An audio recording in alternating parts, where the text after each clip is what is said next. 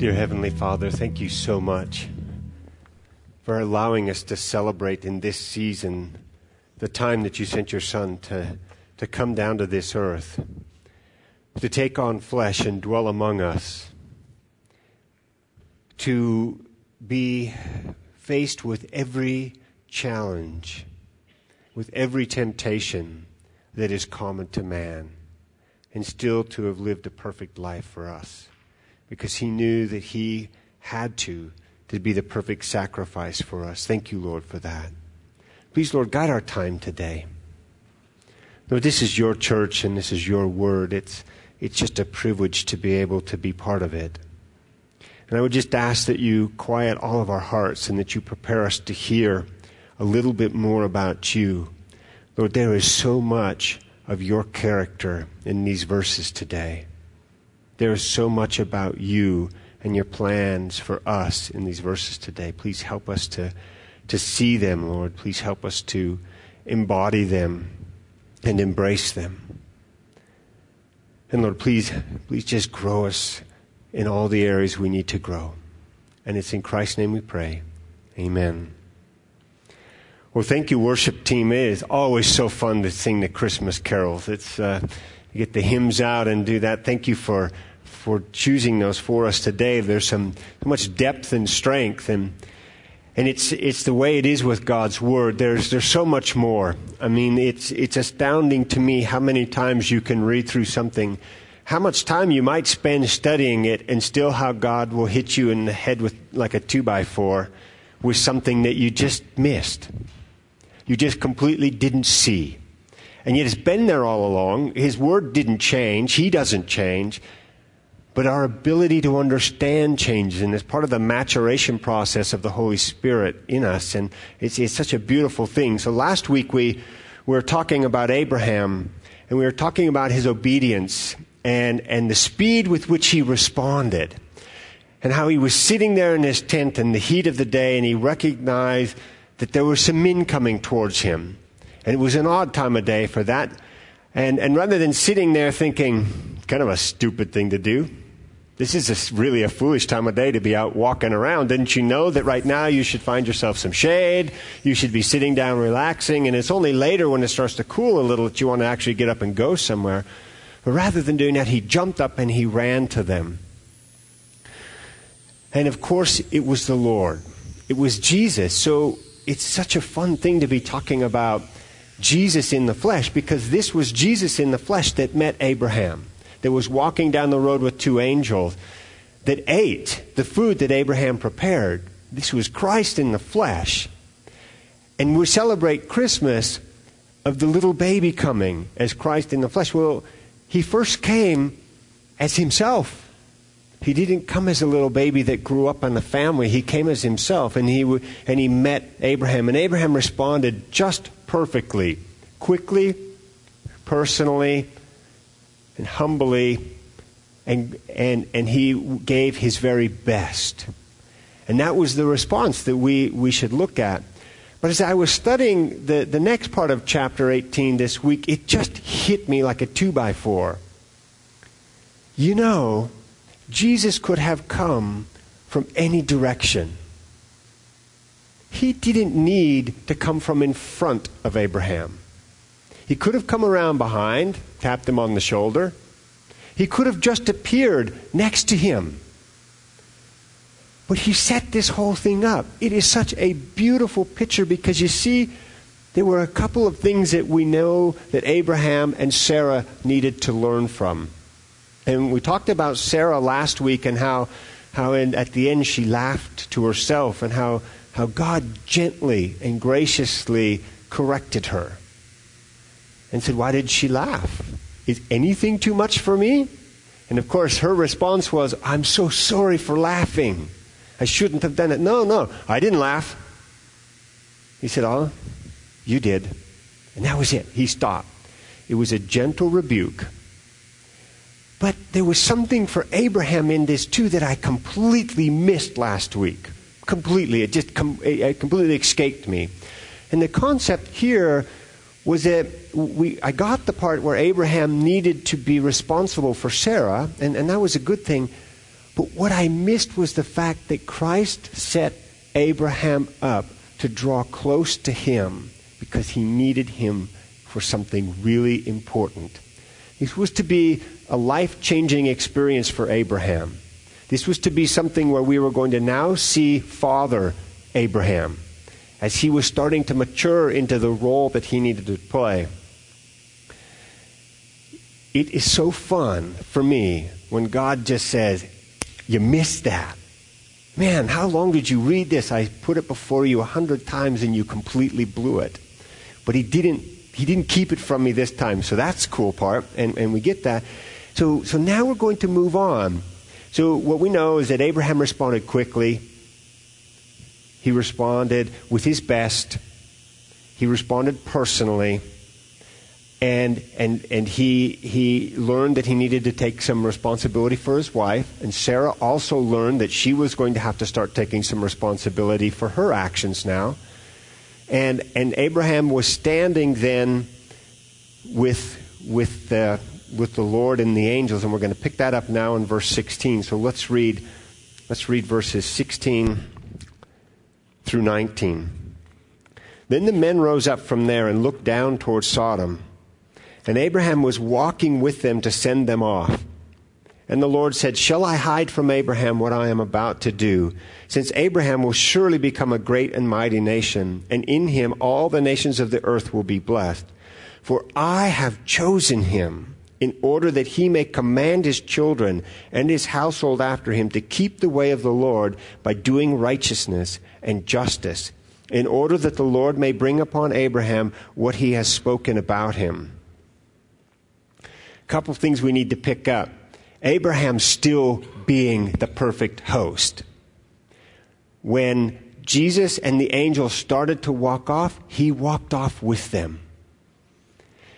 Now, we have, we've already studied a couple people where in the Bible that it refers to them as they walked with the Lord or the Lord walked with them, right? Enoch and Noah in Genesis 5.22 for Enoch and, and Genesis 6.9 for Noah, that they walked with God. And we talked then about how amazing that would be to have the opportunity to walk with God, to be just side by side, walking down this path and, and knowing the character of God by experiencing the character of God. And we talked about how beautiful that would be. And then we, we talked about the fact that we have had, we have the opportunity to do that through His Word. So we, we walk with Him. We as believers talk about our walk. We talk about I'm doing well in my walk, or I'm not doing well in my walk, or I'm, I'm a long ways along in my walk, or I'm very new in my walk. We do it, we talk a lot about these things. But Abraham was doing it. He was walking with the Lord. So as the perfect host, he continued on. And the Lord stops and he's talking to the angels now. And Abraham, presumably, cannot hear this because it would seem to be a somewhat of a foolish question to be walking along the street with someone and say, Should I tell them about this? Well, you just did. So we have to assume that Abraham couldn't hear, but the fact that Christ was speaking with the angels or with himself on this.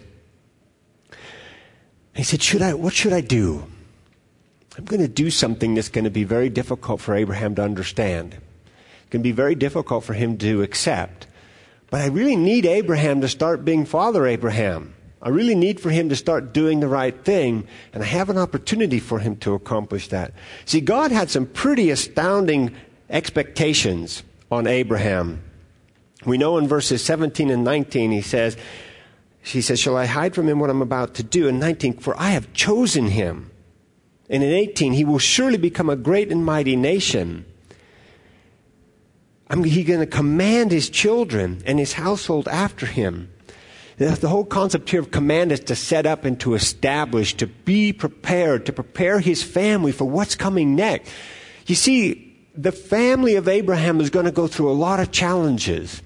We know that. We've had the opportunity to look through that, and we've read through that in the Old Testament, and we see how the family of Abraham, how they come to him, to the Lord, and they reside with the Lord, and they, and they work with him, and then how they walk away from him right? We see how the Israelites are, are forced into labor in Egypt and how they moan and they complain and they're groaning in the inner groaning of their heart. God hears them and He says, I'm going to take them out. he hears their, their request for him. And then what do they say when they get out?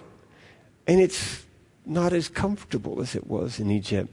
It would be better if we were back making bricks than to be out here eating this horrible manna day after day. Where's the meat? Right? These guys are arguing, complaining. I'm thirsty. I'm tired. I'd rather go back and be in bondage and slavery. This whole thing they'd forgot so quickly what they were trying to get away from. Well, we knew there were going to be lots of challenges. There's going to be this roller coaster up and down ride of the nation of Israel.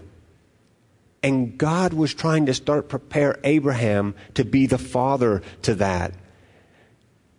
We know that, that we need to be focused and, and looking at what's going to happen to us. And God provides these things, but He wants us to be he, he wants us to prepare people for it. So one of the things Dan talked about was, was proactive multiplication here and raising up more leaders for different ministries. And in Romans 10 verses 12 through 15, it really dovetails nicely into that as well as what God was asking for Abraham to command his family. And it says, For there is no distinction between Jew and Greek. For the same Lord is Lord of all, abounding in the riches for all who can, who will call on him. Whoever, for whoever will call on the name of the Lord will be saved. How then will they call on him in whom they have not believed? How will they believe in him whom they have not heard? And how will they hear without a preacher? And how will they preach unless they are sent? Just as it is written, How beautiful are the feet of those who bring good news of good things. So we know that God had a plan for Abraham here. He said, I've chosen him and I'm expecting him to command his family. Now we know Abraham's not going to be the father physically of this monstrosity of a multitude. He's going to be the father of two.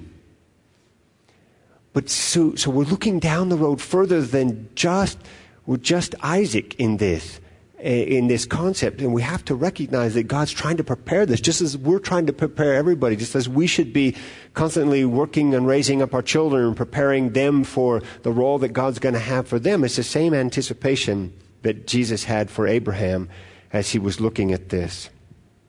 I love the concept of the I've chosen him. If you go to John chapter 15, it's just a beautiful picture of, of looking at this and, and realizing that you know, Abraham didn't serve God because Abraham had it all figured out. Abraham served God because God gave him an opportunity to serve him. He came down the path in front of him. He knew where Abraham would be sitting. He knew where he would be looking. He knew what he would be watching for. And he came there to make it easy for Abraham to respond. In John 15 15, it says, no longer do I call you slaves, for the slave does not know what his master is doing, but I have called you friends. For all things that I have heard from my Father, I have made known to you. So this is what Christ was doing with Abraham here. It was his, his friend. He's calling him friend. I'm not going to hide things from him. He's going to be a great nation. I've chosen him to do all these things. I decided on Abraham to move things forward. And it's a great opportunity for us to look at that. So God wanted Abraham to be involved. He set it up perfectly. Please come, Abraham. I'm going to give you the chance to serve me. And in the service, I'm going to allow you to be comfortable standing next to me so that when I come to you and say, I'm going to destroy Sodom and Gomorrah, I am going to completely obliterate them there's a foundation for what needs to happen, and that's the intercession that Abraham needs to make for Sodom and Gomorrah. So we hear of God's plan now in verses 20 through 22. So he's decided that he's going to tell Abraham, but we know that he decided that actually before he came, because that was the plan all along. These are the things that my mind can't comprehend about God. I just have to accept that. He knew he was going to say it.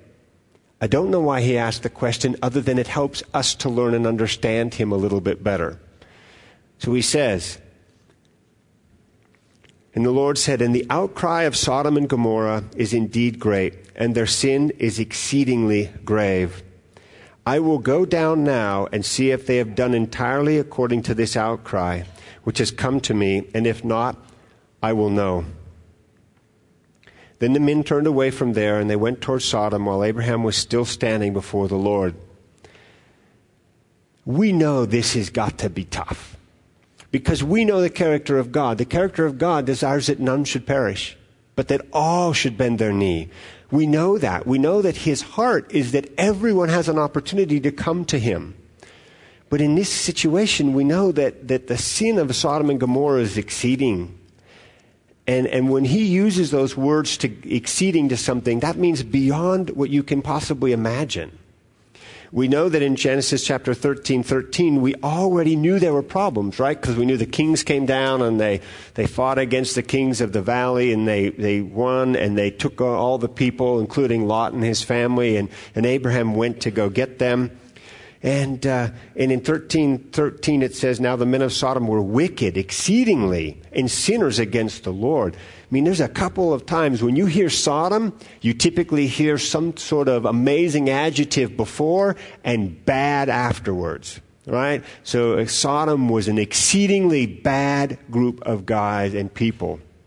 And when Pastor Chris gets into chapter 19 next week, it for me is almost unbelievable it's almost unbelievable to see the, the type eh, of people that, that inhabited that city and, and to wonder why in the world was Lot there. What was he thinking?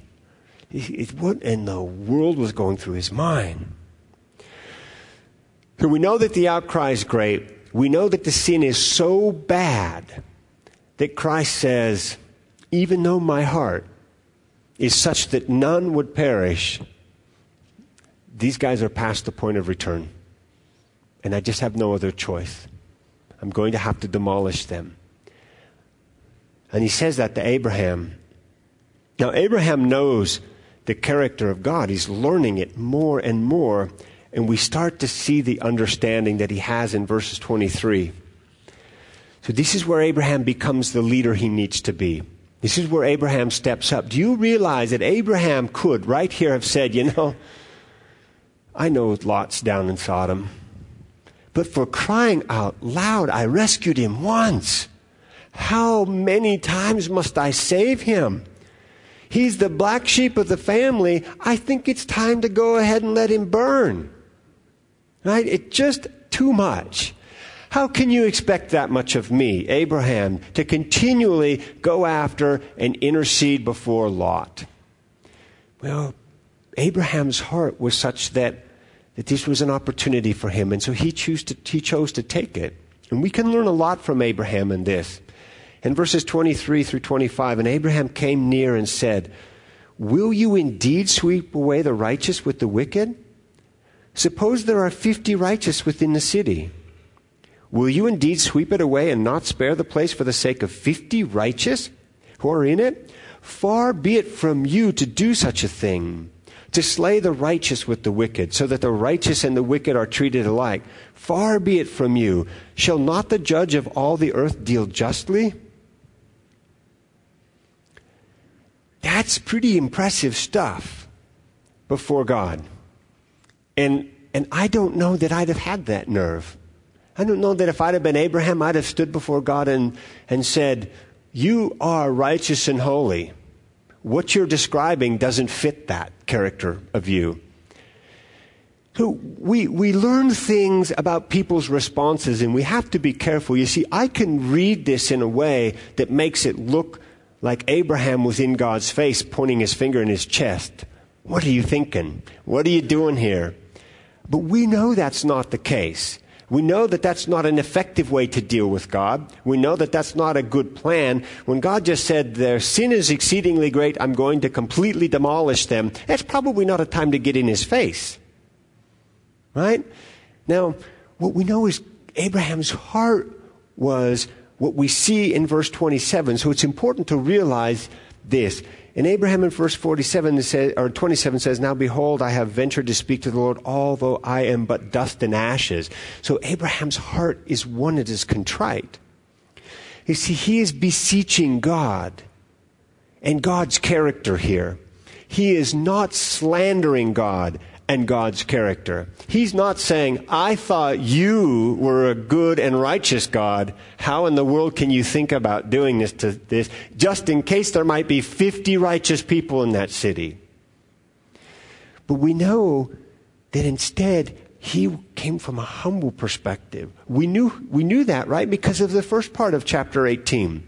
He was humbly serving God. He ran back and forth. He did it quickly. And then he stood by while they ate, and he was prepared to respond to any other needs that they might have. So we know that his heart was humble. He walked away with the Lord because he was continuing to host him. And so we know that this man was starting from the right perspective. And this is something really good for us to learn from. You see, we're going to have all sorts of opportunities to, to gently correct people in our lives, we're going to have all sorts of chances to come up alongside one another and say, You're not where you need to be with this. And we're going to have a choice in this and how we respond to them. You see, God asks for us to speak the truth in love. The truth is very important, but the truth in love is more valuable it's more likely to get us somewhere. So take these words from Abraham and recognize that he was doing this humbly with the right attitude and the right heart. I think this is a beautiful picture of, of Abraham drawing near to God. He, he came up, he came near and said, he didn't stay from a distance. It doesn't say he got up in his face. He drew near to, adjacent, up close to God and asked. In James 4 8, it says, Draw near to God, and he will draw near to you. Cleanse your hands, you sinners, and purify your hearts, you double minded. Draw near to him, and he will draw near to you. This is a beautiful picture of intercession. I, in, for me, in the past, reading through Genesis has been a lot about judgment. There, I've seen the judgment. I've seen the Adam and Eve getting kicked out of the Garden of Eden. I've seen, I've seen Cain being exorcised. I've seen the, the flood, and I've seen judgment. But I have to be honest with you. I, in this time around through Genesis, have seen more love from God than I ever thought existed there. There's just this richness of His grace and mercy as we come through this. And this opportunity to draw near, and, and He drew near, so He responded. This is what's beautiful about God. You see, He knew what He needed to do with Sodom and Gomorrah. And I really believe He already knew what was going to happen with Sodom and Gomorrah. But He gave Abraham a chance to come to Him, to intercess for the people of Sodom and Gomorrah. And yet, He responded so perfectly. Now, it's, it's almost unfair because he knows all the right answers, right? It's not like me when, when I try to help when our kids have some questions and they come with the right hearts and they ask, you know, sometimes I know, sometimes I don't know. Jesus always knows, so maybe that's not fair. But when Abraham asked about 58, Jesus knew two things very important. If there were 50, he would gladly keep the city, but there weren't. So it really didn't matter. But do you think that if there were 50, he would have still destroyed it? Absolutely not. We know looking at, at Jonah's time with Nineveh, this city was not as bad as Sodom and Gomorrah from everything I can tell, but they weren't very good. And he sent his prophet Jonah there, and Jonah wanted him gone, right? Jonah was on the other side of this fence. Jonah kept looking at it saying, Come on, Come on, God, I'm going to, the fact is, I'm going to get a front and center seat up here on this bluff so I can watch you destroy them. And I'm going to laugh and have fun. And, and they repented. And God didn't.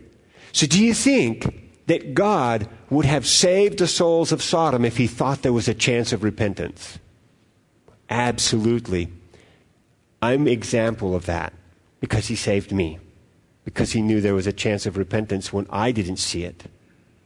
We're, when we claim him as our Savior, we are examples of that. You see, my sin is no less egregious to the Lord than those of Sodom and Gomorrah. There's no difference.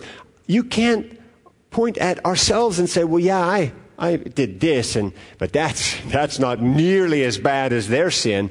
Sin is sin. Sin is separation from God and His holiness. It doesn't make any difference what the adjectives are before or after it. Sin is sin. See, we sometimes get stuck on this idea Sodom and Gomorrah, they deserved it because they were really bad sinners.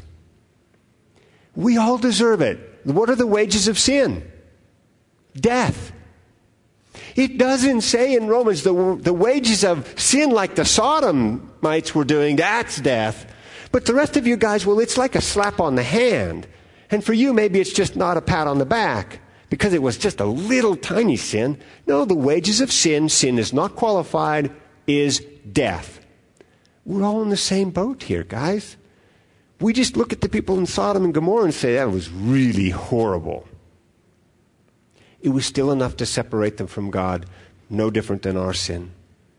So Abraham became an intercessor, and we know that that is such a beautiful thing. And who is our intercessor? Right? So Abraham stood there with God and he intercessed for the people of Sodom and Gomorrah, most likely for his family Lot, but for any other potential righteous as well. Our intercessor stands in heaven at the right hand of the Father, and you know what? Every time we blow it, he's intercessing for us.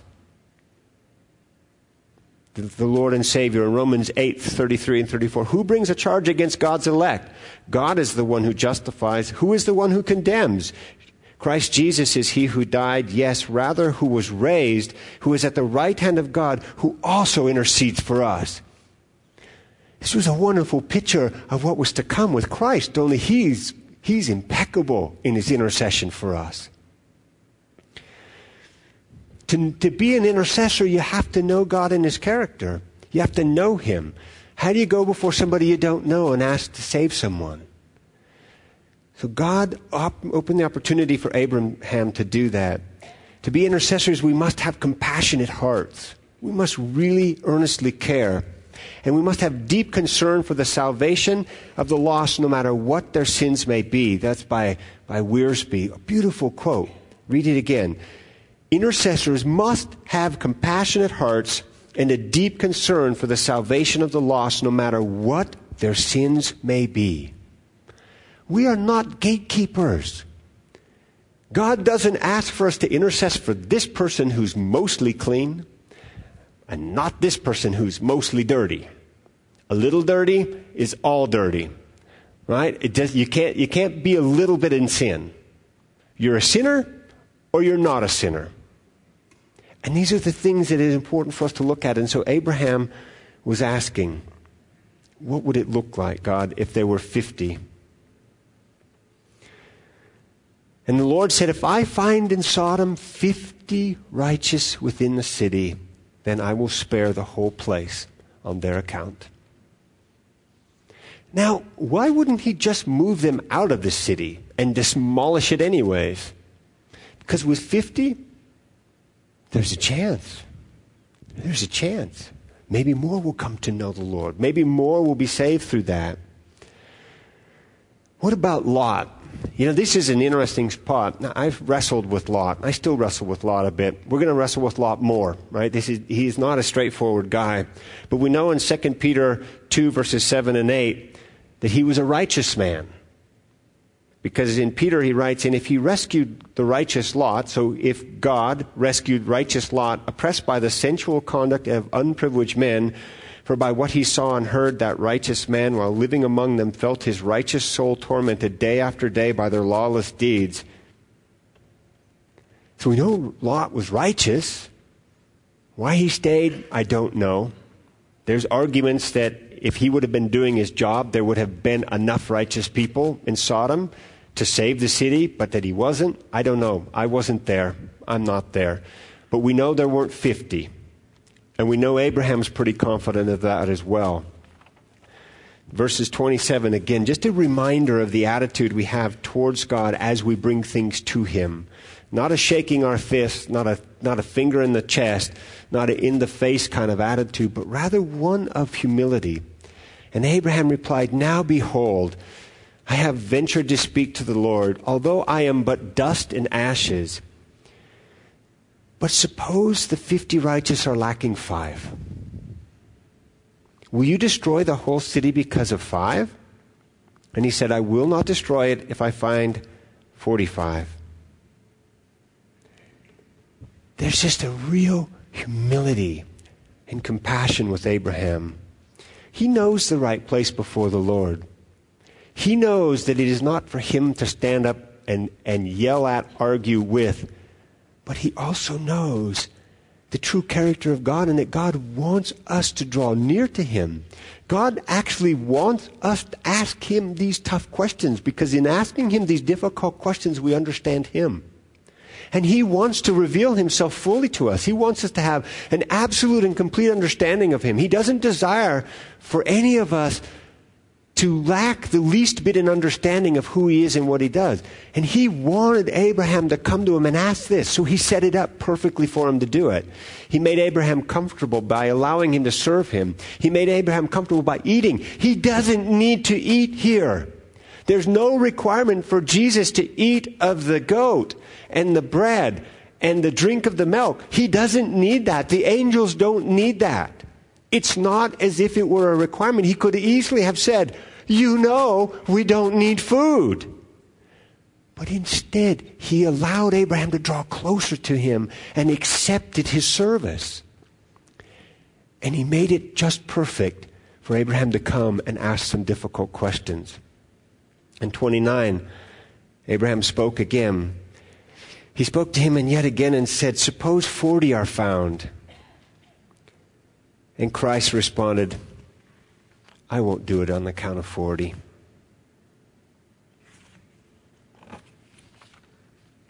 Verses 30 through 33 brings us to the end of the discussion. And Abraham said, O Lord, oh, may the Lord not be angry, and I shall speak. Suppose 30 are found there. And Jesus replied, I will not do it if I find 30 in 31. And he said, Now behold, I have ventured to speak to the Lord. Suppose 20 are found there. And he said, I will not destroy it on account of the 20. Then he said, Oh, may the Lord not be angry, and I shall speak only this once. Suppose 10 are found there. And he said, I will not destroy it on account of 10. How wonderfully patient God was with Abraham. You have to wonder Right? You, you learn things in life and you go through things, and we all find things that we stumble with. And there are these things that you do and you try and you take it by a little step and another little step and another little step and another little step. And finally you figure out, you know what? I could have just gone from here to here. And that'd have been so much easier, would have saved me all the time. But we have to get to that point, don't we? I mean, we rarely ever are at a spot where we can go from this point to this point, the very beginning of never having done something before to doing it perfectly well without some steps in between. And God was so gracious to Abraham. And he gave him those. I fully believe Abraham could have gone 50, 49, 48, 47. And you know, I believe the Lord would have been every bit as patient with him as he was with the number of steps he made here. That is the Lord and Savior we serve. This is Jesus who knew that he would die for our sins. Who could have said, Come on, get down to it. What's the last number you want to get to here? You see, I don't think the numbers were important at all. That's what I finally came up with. I wrestled and wrestled with why 10? Why did you, why, why did you go 50, 45, 40, 30, 20, and stop at 10? You knew likelihood was that there was Lot, his wife, his two daughters, and maybe the two soon to be sons in law. That's six, the best I can count. I can't find ten people in Lot's family, no matter how many times I've tried. There are some very interesting uh, com- commentaries out there that talk about the fact that, well, no, he actually had two daughters that were married and, and, and they had their husbands, and then he had two daughters, and they were engaged, and so that would make 10, but there's nowhere that I can find that. I'm not saying it's not there, but I can't come up with it. So I can't come up with 10 being this magical number that if God would have said 10, perfect, I saved Lot, his family, and all of Sodom. I really think God just gave Abraham a chance to come to a point where he recognized, you know what? He, God has a plan, and it's perfect, and it's just right. He is a just God. I'm going to accept His will. I don't need to go any further because I know the right things will be done and that I don't have to, to worry about that. You know, it's interesting in verse 33, and it says, As soon as he had finished speaking to Abraham, and that was at the end of, I won't do it if there are ten, that was the end of the discussion, he departed, and Abraham returned to his place. There was no, I just recounted, there were six. I meant six. Could we do six? No, they just, they went. There was no promise. Do you realize here that there was no promise at this point that God would save Lot and his family? Abraham interceded. He laid it out in front of the Lord. God was gracious and patient with him and allowed him multiple steps to get to the point of saying 10. It must have been clear at that point that that was the end, and Abraham was accepting of that. And he walked back to his tent, and the Lord moved on. There was no promise that Lot or any of his family would survive, but there was a perfect acceptance of God's will. Abraham said, Okay, you heard me.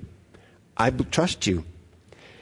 You know, it's, it's, a number of things for us to look at here and, and understand in this as, as this, this passage is closing out. And one is never underestimate a small number of believers anywhere. It never tells us how many people were in Sodom and Gomorrah, but has to have been hundreds of thousands. I don't know. I'm just going to guess something like that. And the fact that 10 people would have been enough to save the city. Never underestimate the power of a few believers in an area. That's the encouraging part. The part for us that's probably a little bit more challenging is to recognize that, you know what? Being faithful to God and sharing His good news with the people that we come in contact with gives Him the opportunity to save the 10 people needed to save Sodom and Gomorrah. It's important you understand the, the, the, the concept there. You notice I didn't say, we go out and save 10 people. That we don't do that. I don't do that. I don't have the ability to do that. I have the ability to share the good news of Jesus Christ with people. That's what I get to do. I have the ability to share the wonderful good news. I have the, sh- the ability to share the characteristics of God and why you need Him.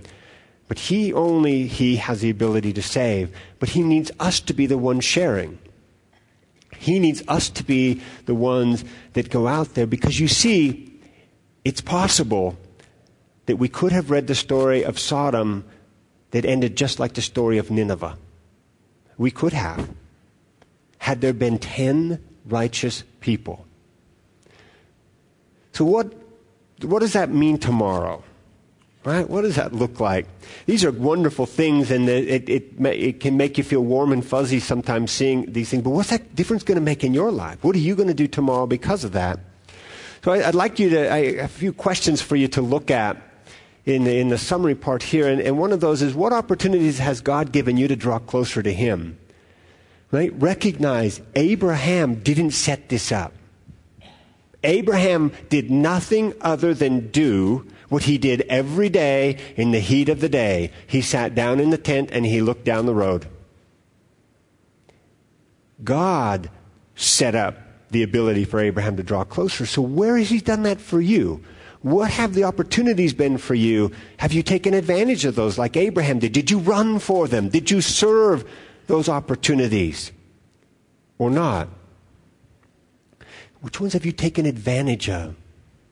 See, I firmly believe that God has gives us multiple opportunities on a daily basis to draw near to him.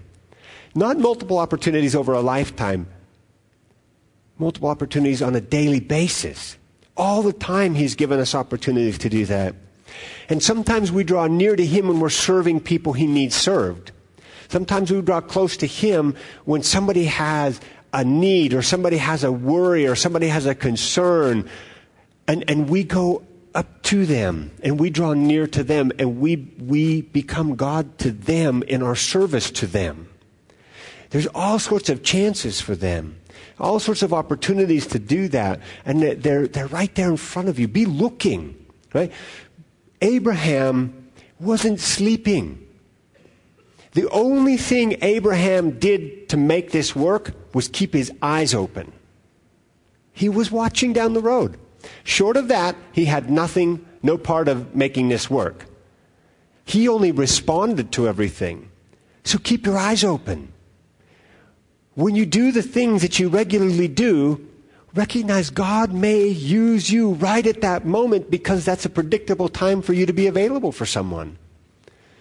Never underestimate what you might do with a few words of encouragement, with a little bit of service towards somebody. You can make a difference in somebody's life. You can have an opportunity to change someone or for someone to be changed would be more appropriate. Who are you being an intercessor for? If there had been 10 righteous people in Sodom, God would have spared them because Abraham took the time to ask him for it. Abraham could have said, I've done the math. I got four, maybe six it's not going to be 10, but he stopped at 10. But Abraham made the effort for the people of Sodom. Now, these, are, these people were never good to him. Remember when he went and saved them? and saved Lot? There's no real evidence that they were grateful. In fact, as the king came out and, and made some demands on him. Right? The king of Sodom came out and met Abraham and said, You take the stuff, I want the people. You really don't deserve anything. You ran and hid in the tar pits, man. You deserve nothing. We know that the people of Sodom weren't the greatest people, and they had already once been an issue and a problem to Abraham, but that didn't stop him from intercessing. There's no one out there that hasn't sinned. There's no one out there that doesn't need intercession. Keep your eyes open. Look for opportunities to draw near to God and never forget the power of the prayer of a righteous man. And be looking for opportunities to intercess for people. Let's pray. Dear Heavenly Father, I thank you for this message. Thank you for this opportunity to study how you first came to Abraham on the road when you knew that there were some things that he was going to have to do, and you set him up to succeed. Lord, I firmly believe that you are constantly working out there to set us up to be successful in furthering your kingdom. Would you help us to do that even more? Lord, would you make it so clear to us, like you did to Abraham, of what your heart was, that, that we feel free to intercess before you? Lord, there's so many who desperately need you. There's so many just like us that need your salvation. Lord, help us not to look at them and their sin as something that's so grievous that you couldn't possibly save them. Because we know that there's nothing that you can't overlook if one repents and accepts the reality of Jesus Christ and his death on the cross. So, Lord, as we go forward today, I just ask that uh, you would keep our focus on you and opportunities that you provide. I'm so excited to see the, the play this after or the, the uh, special this afternoon, and I look so forward to the meal that you've provided for us through all the hard effort of everyone that uh, that has prepared it. And I just ask that you would bless that to our use, Lord, that you would bless that food, and that you would bless the time of fellowship together, and that Lord, you would be raised up, glorified, and encouraged uh, by us in everything that we do. And it's in Jesus' name we pray. Amen.